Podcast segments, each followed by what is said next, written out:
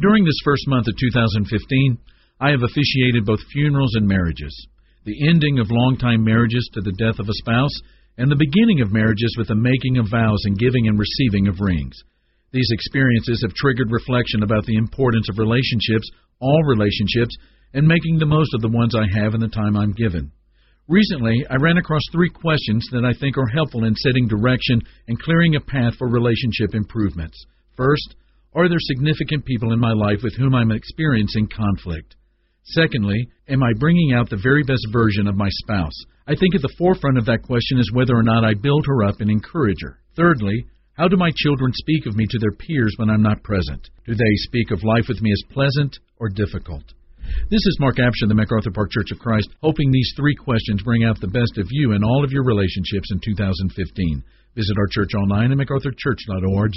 The MacArthur Park Church of Christ, connecting God and people.